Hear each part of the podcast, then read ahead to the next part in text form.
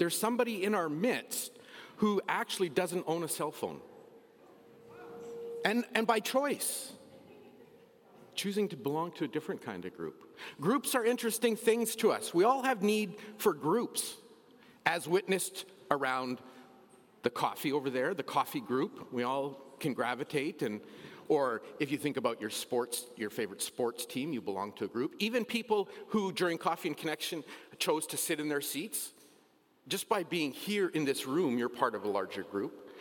No matter where we go in life, we're generally within the dynamic of groups. No matter how introverted or extroverted you are, you're going to be within the dynamic of groups.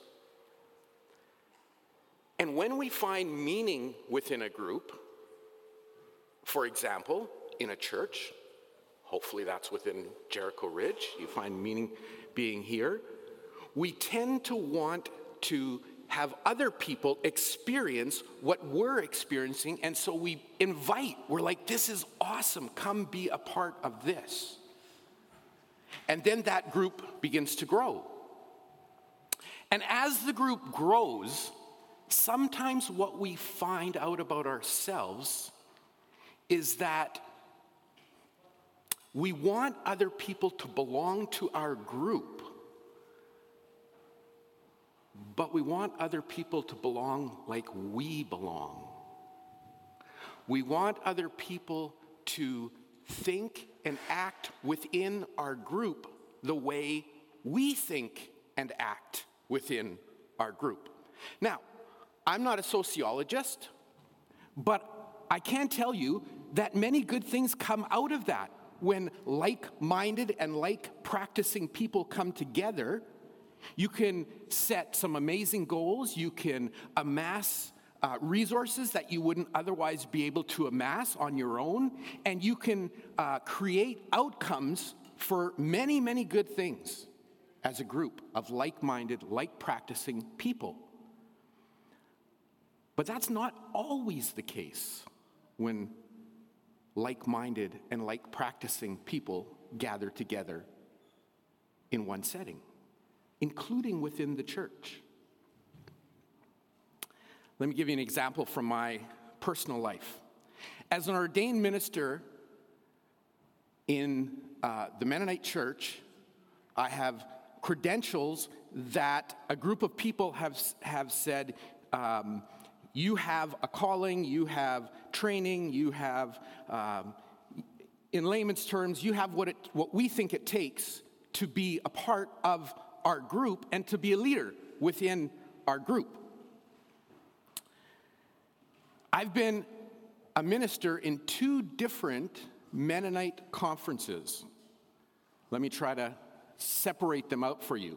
The place that I originally pastored in was part of Mennonite Church Canada. So there's a, a whole conference of churches called Mennonite Church. It used to be called the General Conference of Mennonites. Now they just call Mennonite Church and then whatever country you're in. Mennonite Church Canada, Mennonite Church USA, Mennonite Church Zimbabwe, wherever that conference might exist.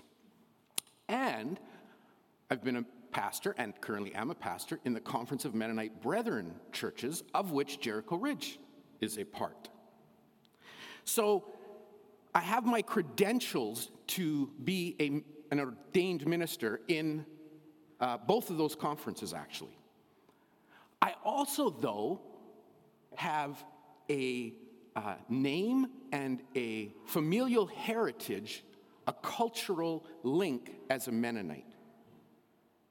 So, for example, if you were to read history about uh, certain Mennonite groups in South America or in uh, Prussia 100 years ago, um, you would find places where I could point and say, My parents were there. You would find places where uh, I could point and say, My grandparents, and even by name, are recorded in that history.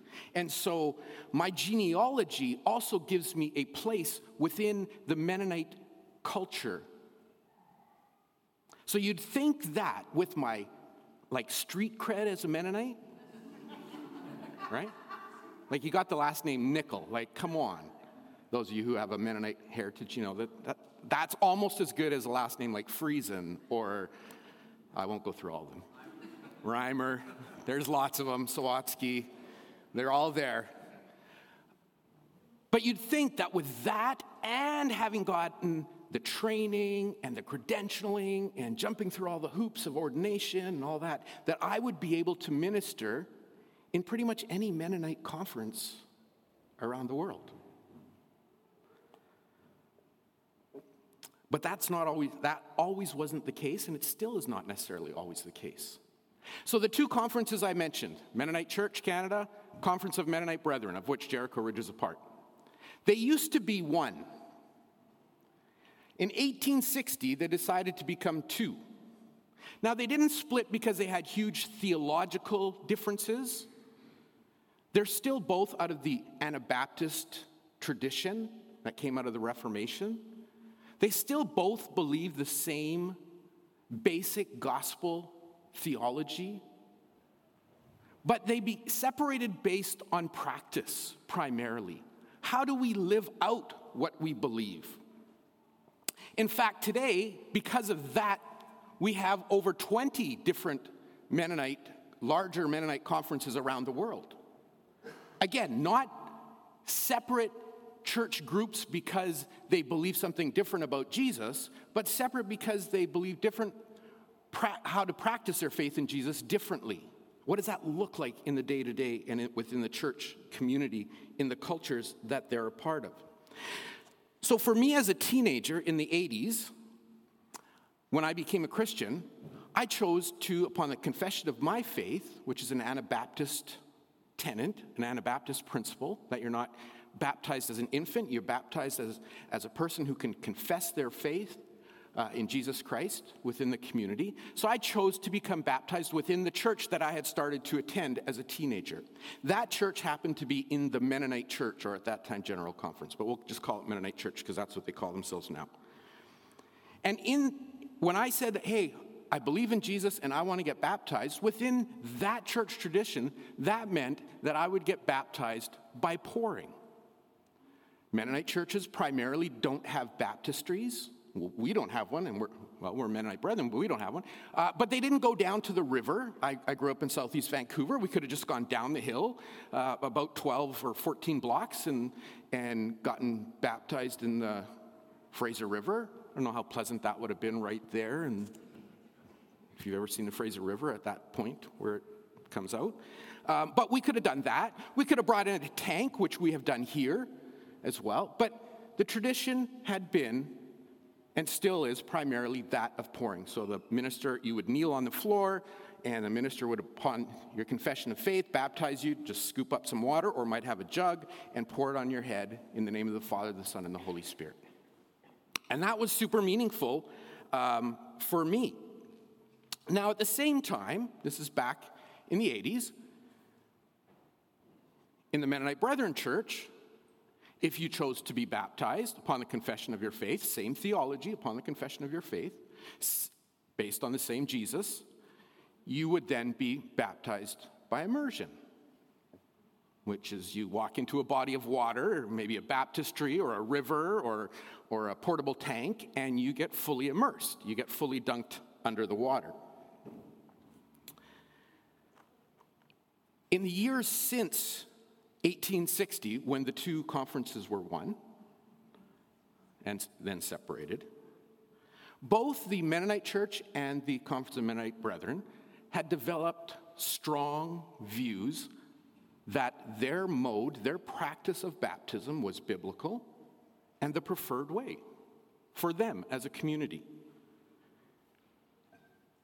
To the point, though, where their practices became entrenched as laws to the point where their practices became a thing that symboled who's in and who's out.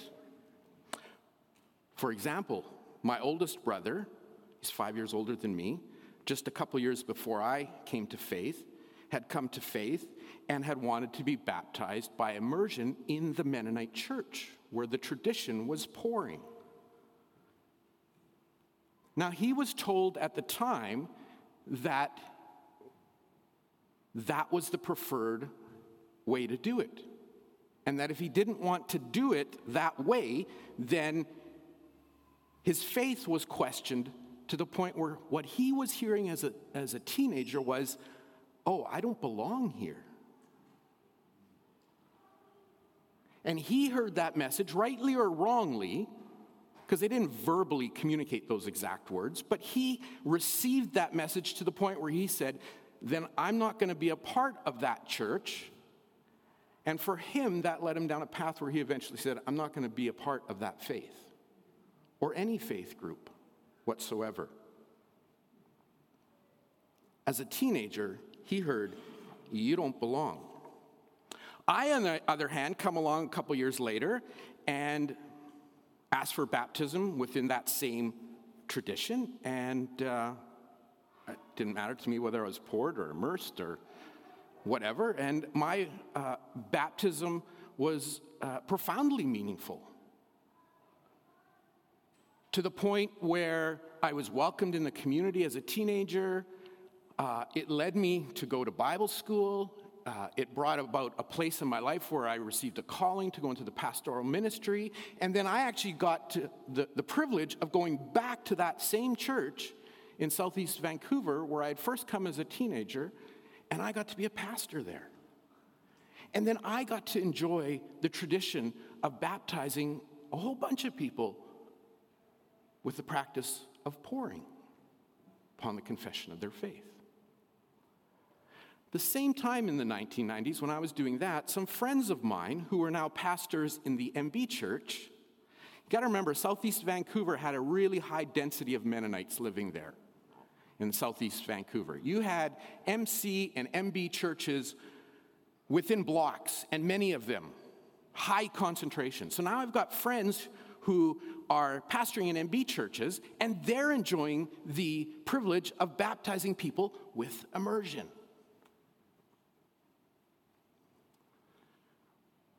We were practicing, both of the conferences, practicing baptism based on the same theology, within the same neighborhood, trying to reach the people in the same places, with the same gospel, all for the sake of the same Jesus.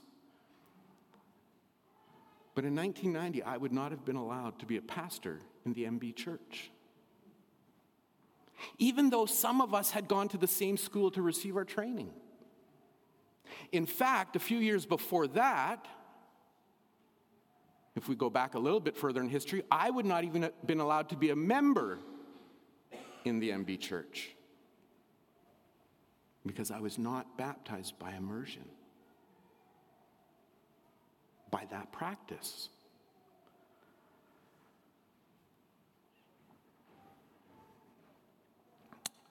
Two closely related groups share an origin, share a faith, a theology, share a Jesus, had established human laws of belonging, and consequently, I don't think intentionally, laws of separation.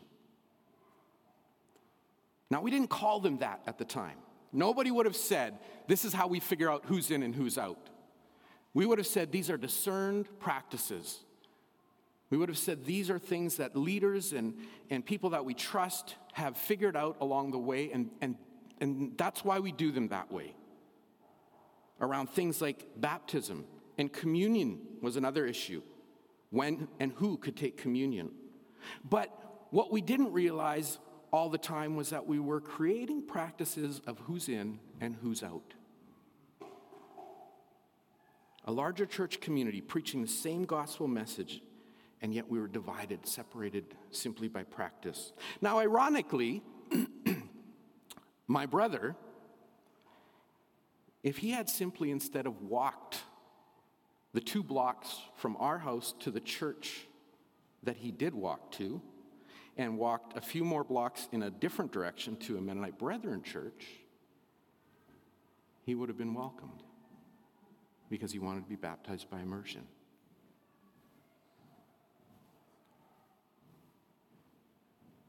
And if it was 1990 today and we held the same practices, I would not be allowed to be one of your pastors. I would not be welcome to come and participate in this capacity. Now, please don't hear, you know it, don't hear what I'm not saying. In no way is my point to disparage or to lift up one conference versus the other. I'm not trying to endorse anything in this in terms of practice. I'm simply pointing out that we have two very closely linked church traditions that had drawn human lines in the sand. In this case, around baptism, there's a lot of other things we could talk about that harmfully said, this is who's in, this is who belongs in our group, and this is who doesn't. This is who belongs in our expression of the body of Christ, and this is who doesn't. Now, thankfully, since then, since the 90s, both groups have had their own, uh, again, separate, unfortunately, it might have been good to do it together, but they both have had their own processes of saying, do we need to reassess our practices? And they've both gone through.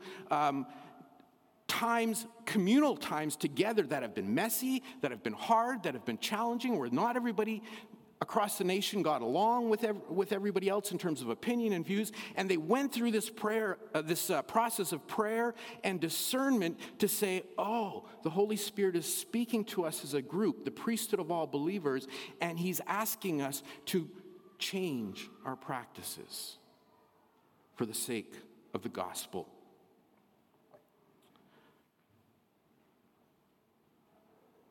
That's not always an easy thing to do.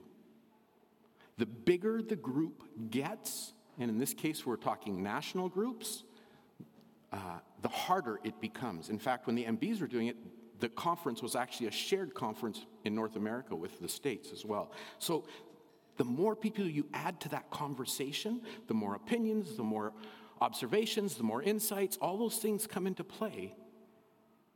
And the longer that often takes. It's hard work.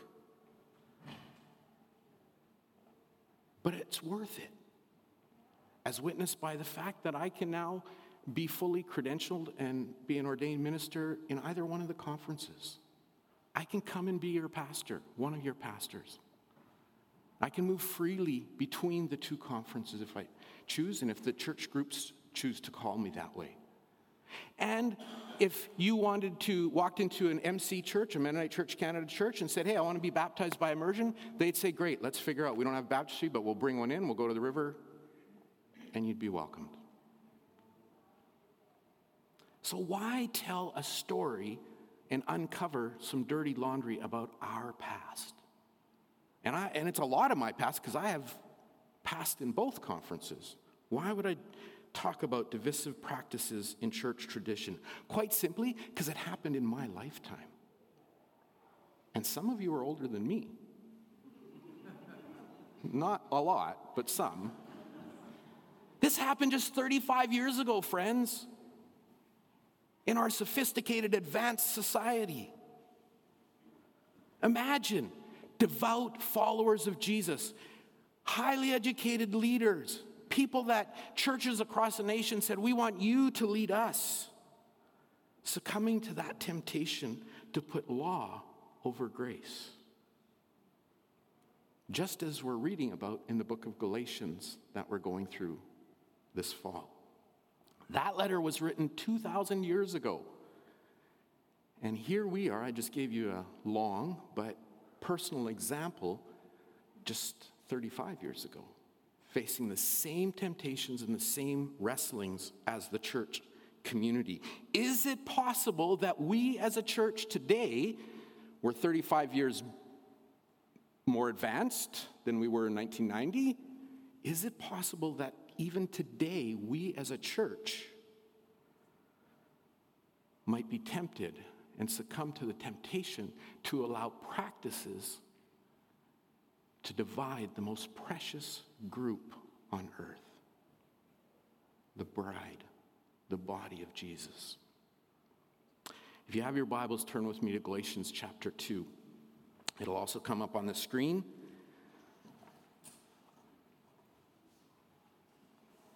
Paul is the author of Galatians. He's writing to the church in Galatia, which is in the area of the world that we now know as Turkey. Sort of in that area of, of the Mediterranean. Paul's writing, he's in the midst in chapter one and now in part of chapter two, giving us sort of his ministry, uh, his salvation and ministry bio. He's, he's telling us he's got street cred in the, uh, in the Jewish world, just like I do in the Mennonite world. It's a big thing. Paul's reminding us of his cultural lineage. He's reminding us in chapter one hey, I've got what it takes to be a leader in the Jewish group, in the Jewish community. Like, there's no question about that. But then he writes Galatians and says, I'm going to throw all that aside. That's not the basis upon which I'm going to write to the church in Galatia. Paul has one focus for the Galatian church, and that's to bring the message of Jesus Christ, the gospel message of salvation by grace for all into sole unifying focus for the church. Peter is out and he's preaching the same gospel to the Jewish communities of the time. That was his calling. Paul's out preaching it to the Gentiles, which are simply non Jews. At that time in the world, you had Greeks, Romans, those would be Gentiles, and then you had the Jewish nation of Israel, and then you had some other. Anybody who was not part of the nation of Israel by lineage was a Gentile. And those are the people that Paul's talking to. Chapter 2, verse 1. So Paul's giving us his background, and we jump into the middle of it, and he says, 14 years later, I, Paul, I go back to Jerusalem again. So I've been out cruising the world, preaching the gospel of Jesus, uh, salvation by grace for anybody who believes. You don't have to be a Jew, you don't have to have all these certain credentials, you just have to believe in Jesus. He says, This time with Barnabas and Titus came along too down to Jerusalem. I went there because God revealed to me that I should go. While I was there, I met privately with those considered to be leaders of the church and shared with them my message that I'd been preaching out to the Gentiles. Why? I wanted to make sure that we were in agreement. Unity, unity of the church. I wanted to make sure that we were in agreement for fear that all my efforts had been wasted and I was running the race for nothing. I wanted to make sure that I was on the right path. I was preaching the, the, the, correct theology, the right gospel. What we, Paul and the other apostles, had discerned because of the revelation of who Jesus was and what he did on the cross. And those other apostles back in Jerusalem, they supported me and did not even demand that my companion Titus be circumcised, though he was a Gentile. So in the 80s, for me, the issue was how were you baptized? Immersion, well, then you get to be in in certain places. Pouring, well, then you're in in certain other places. At Paul's time in the first century, for the Jews, the issue was circumcision, male circumcision. If you were going to be in you could be in as a non Jew, but you could only come in if you were circumcised, even as an adult. That was the issue for them. Verse 4 Even that question came up only because of some so called believers there, false ones really, who were secretly brought in. They sneaked in to spy on us and take away the freedom that we have in Christ Jesus. They wanted to enslave us and force us to follow their Jewish regulations. But we refused to give in to them for a single moment. We wanted to preserve the truth of the gospel message for you. Now, think how easy it would have been for Paul, who was a Jew, who was circumcised, who was a leader in the Jewish community, to say, you know what, guys, yeah, we should, let's just do that, because that's, that's what I did. Verse 6 The leaders of the church had nothing to add to what I was preaching. By the way, their reputation as great leaders made no difference to me, for God has no favorites. Instead, they saw that God had given me the responsibility of preaching the gospel to the same to the Gentiles, just as he had given Peter the responsibility of preaching to the Jews. For the same God who worked through Peter as the apostle to the Jews also worked through me as the apostle to the Gentiles. In fact, James, Peter, John, who were known as pillars of the church, recognized the gift God had given me and they accepted Barnabas and me as their co workers. They encouraged us to keep preaching to the Gentiles while they continued their work to the Jews. Their only suggestion was that we keep on helping the poor, which I've always been eager to do. But when Peter shows up in Antioch, Paul says, I had to oppose him to his face. Uh oh, what's going on? For he did something very wrong. When Peter first arrived, he ate with the Gentiles, he associated with them, even though they were not circumcised. But afterwards, when some friends of James came, Peter wouldn't eat with the Gentiles anymore. He was afraid of these other people's criticism from these people who insisted on the necessity of circumcision.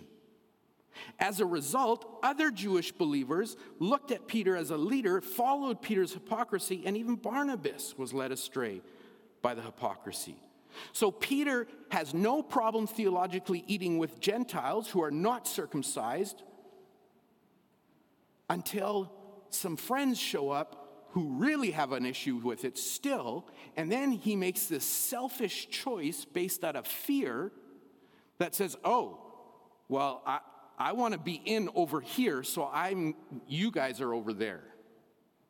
And as an apostle, as a leader in the church, people looked to him, and then they thought, well, if Peter, the man we entrust as a leader, is willing to do that, then we should probably do that too.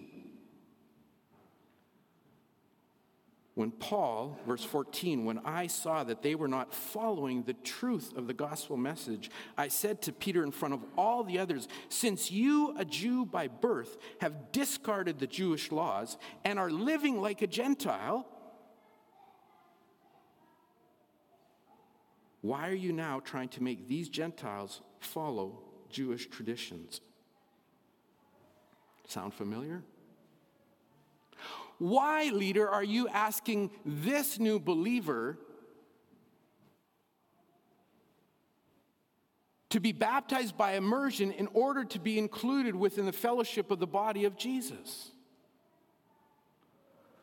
Why, church, are you saying to this person that they don't belong because they're not immersed? Why, Peter, are you trying to have these believers follow Jewish tradition and custom when you yourself don't have to follow them anymore as a Jew because of what Jesus did for us on the cross, setting us free from the law.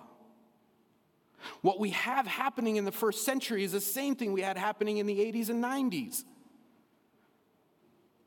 case of tradition versus theology, law versus gospel. Tradition, these are my definitions. I don't, if you Google them, you probably won't find this. Tradition, in my mind, is the repetition of human practice based on belief. When we keep doing something because we believe in it so much that we begin to forget sometimes why we're what we believe, but we know what we practice. And that's tradition. Dad, why do we always do this? Well, we just do it because that's how our family's always done it. So suck it up, kid, and do it, is what you're saying without saying it, right? And then you find out that the tradition was based on the fact that there was some really practical issue 50 years ago where somebody couldn't get a certain product. And so they said, well, we're, we're just going to use this product instead, and that's going to be our product. And, but now that product, do you, do you see where I'm going with that?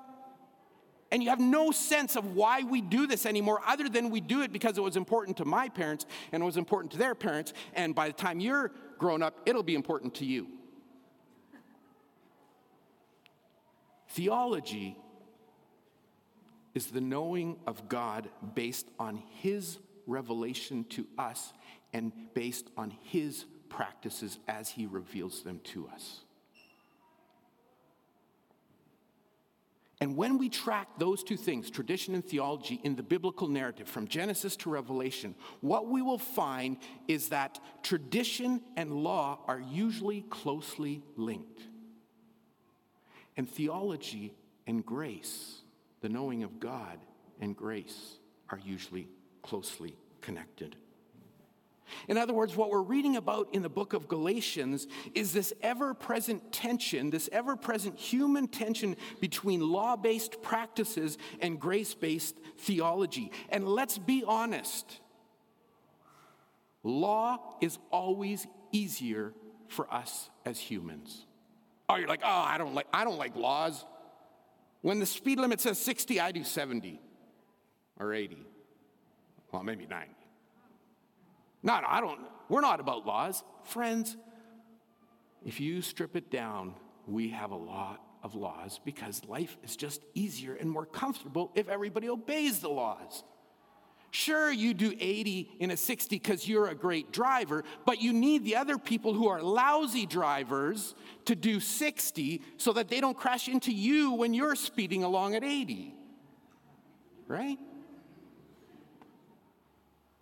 Law is much easier for us to comprehend and live by in society than grace, even in the body of Christ, even in the church.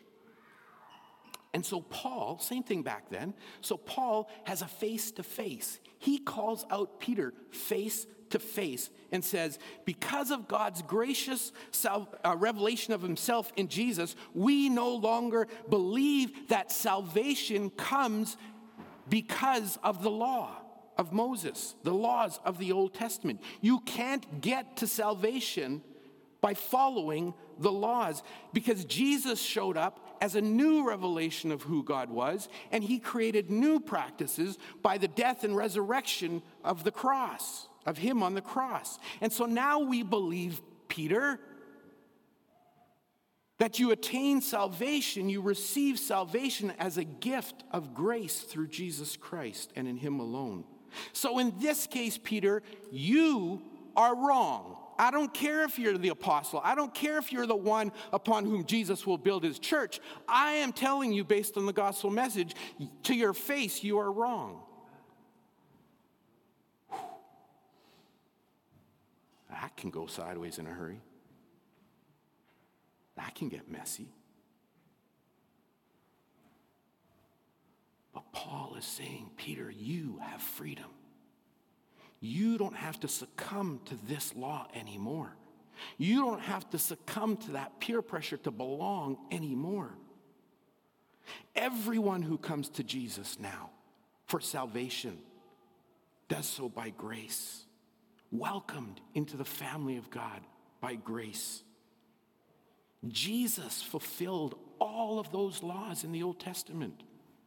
And because he fulfilled them perfectly, you no longer have to hold up. Did you know there's over 600 Old Testament Mosaic laws?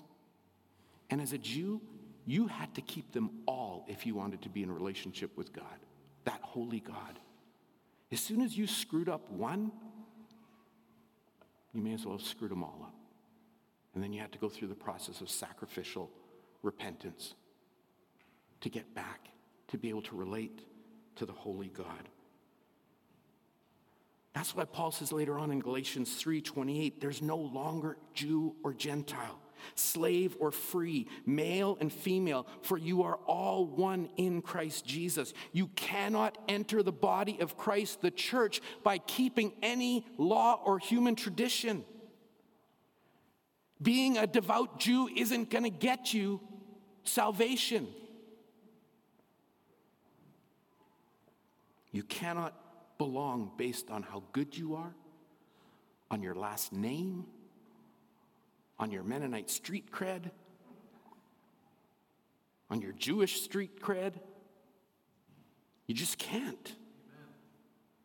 So, why, Peter, are you trying to put that on these people?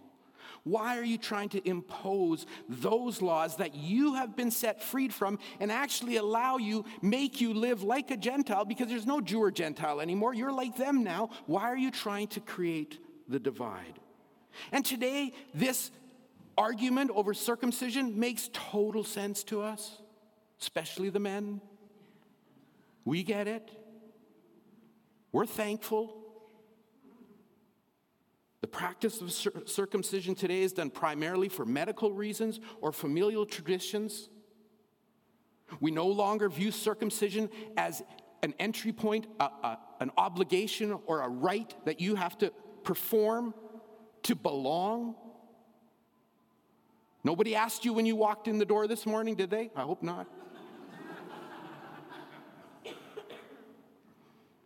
So, if we would never ask someone to be circumcised in order to belong to Jericho Ridge, does that mean that this whole Galatians 2 passage is kind of obsolete, lesson learned? No. Because what it does is it reveals for us and for every generation a systemic human tendency towards law. We gravitate towards law and away from grace. And so the book of, of Galatians is uh, preserved for the church because every generation, including ours, will wrestle with issues of law versus grace, practice intention with theology. Don't think for a moment that we as Jericho Ridge can't be tempted to take a set of human traditions and practices and turn them into our own laws. And by doing that, say, you belong and you don't. You practice and live like we do, so then you are in. If you don't, well, and we do it for the sake of comfort because it's easier that way. It's easier if we just all think and act the same. It's just easier to get along. And so we do it for selfish comfort. What's even worse or more insidious is when we take those laws and human practices and impose them on others for the sake of our own power.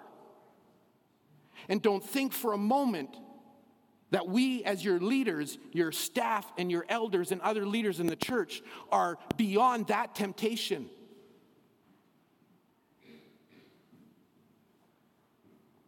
Power and control is insidious. And Paul reminds us I read Galatians 2 saying, Oh Lord, where in my heart? What laws do I have? He's reminding us it's well within my sinful nature to do what's easier and self centered rather than engaging in the difficult, in the messy, in the hard gathering of God's people and saying, What are you hearing the Holy Spirit say? What are you interpreting this scripture to mean? How does that work out in real life? What does that look like? And what if we don't agree? And what if there's only a few of us and we agree, but then we add a few more and then they're different? And what if someone stands up in the church and says, I think you're wrong because of the gospel of Jesus saying this? That's, that's hard work as a church. It's way easier for us to just go and walk a few blocks to a different church and hope that they think and act like us.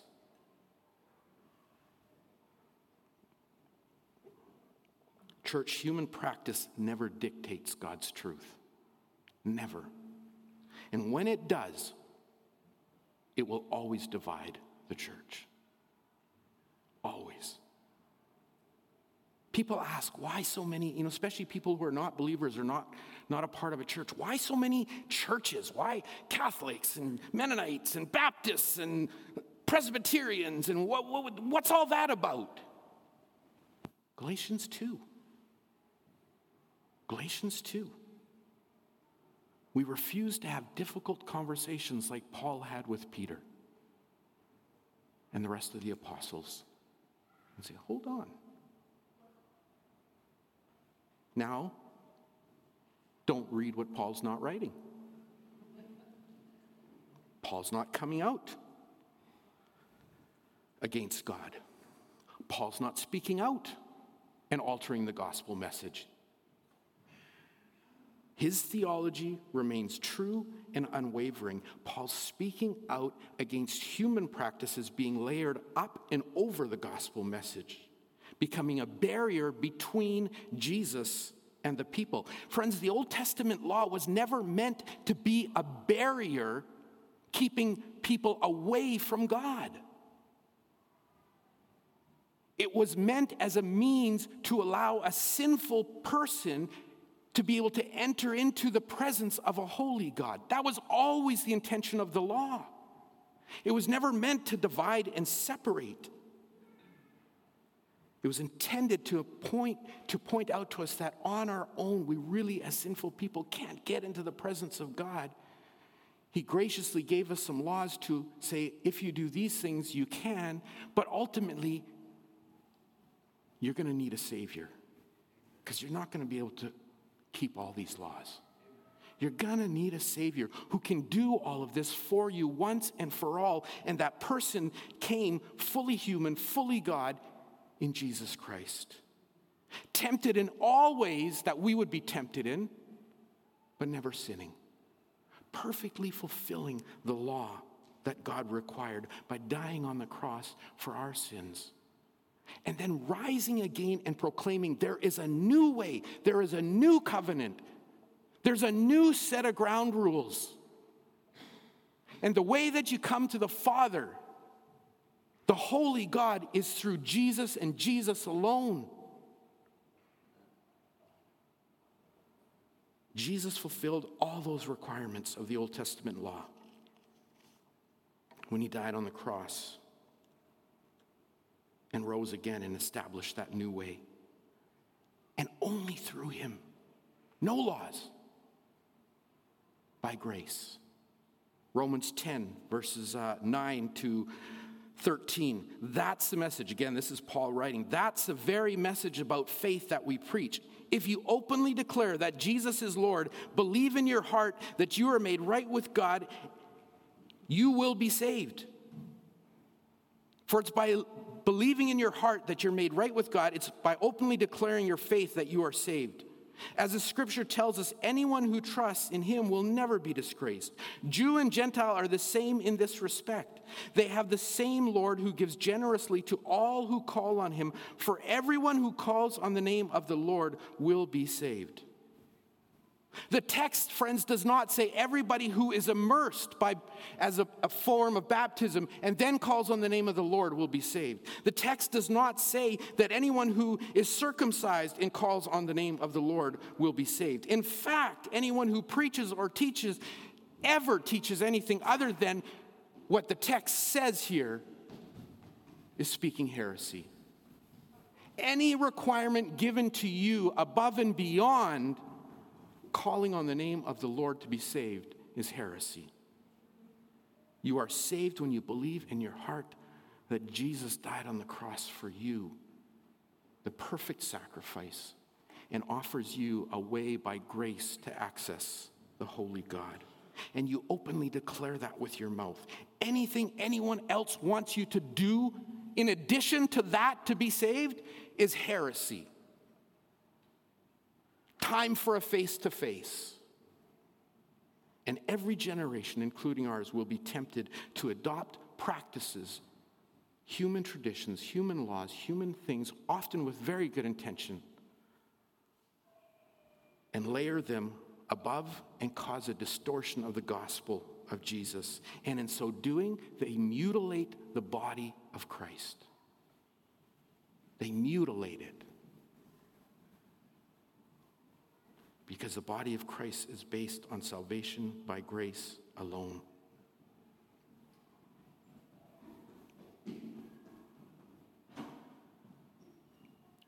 We're not immune to that temptation, friends, at Jericho Ridge. We are not immune to thinking that church would just be better if, if more people came who thought like we do, who acted like we do. Is that really too much to ask God? That more people like me would come and allow Jericho to flourish and grow and be this amazing church if there was just more of me? Then it'd be everything I want it to be. You know, the church was growing in Paul's generation. And some of the leaders succumbed to that temptation of wanting it to grow the way they wanted it to grow so that they would be comfortable. They wanted it to grow their way. And so the Apostle Paul puts his reputation, his life on the line for the sake of the gospel. And he didn't just do it in Galatia, he did it everywhere he went. We can read in Ephesians uh, in, for the church in Ephesus, chapter 2. But now, Christ Jesus, in Christ Jesus, you who were formerly far away have been brought near by the blood of Christ. For he himself is our peace, who made both groups, Gentile and Jews, into one, broke down the barrier of the dividing wall by abolishing in his flesh the enmity which is the law of commandments. So then you are no longer strangers and aliens, but you're fellow citizens with the saints. You're part of God's household, having been, been built on the foundation of the apostles and the prophets, Christ Jesus himself being the cornerstone, in whom the whole building, the whole church, the people being fitted together is growing into a holy temple in the Lord, in whom you, church, are being built together into a dwelling of God's Spirit. Chapter 4 in Ephesians. Therefore, Paul says, I beg you, I'm begging, lead a life worthy of this calling that you've been called by God for. Always be humble, gentle, be patient with each other.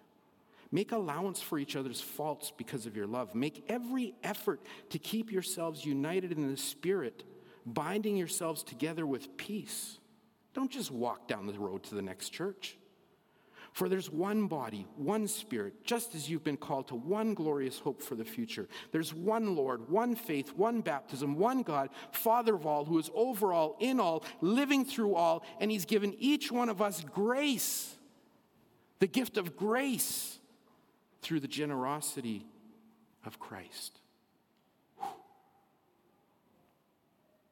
As the worship team comes up, and they're going to start to play, and we're going to close off with a couple songs, and the prayer team's going to head to the back and be available for you to pray with. Let me just close with just as in Paul's time, God is still building his church. He is still growing his church. I believe that.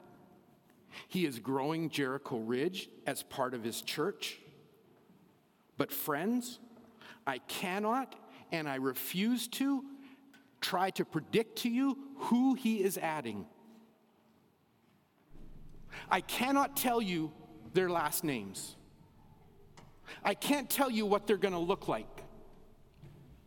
I don't know if they were baptized by immersion or pouring, or maybe they're not baptized at all yet. I don't know if they're circumcised, and I don't want to know.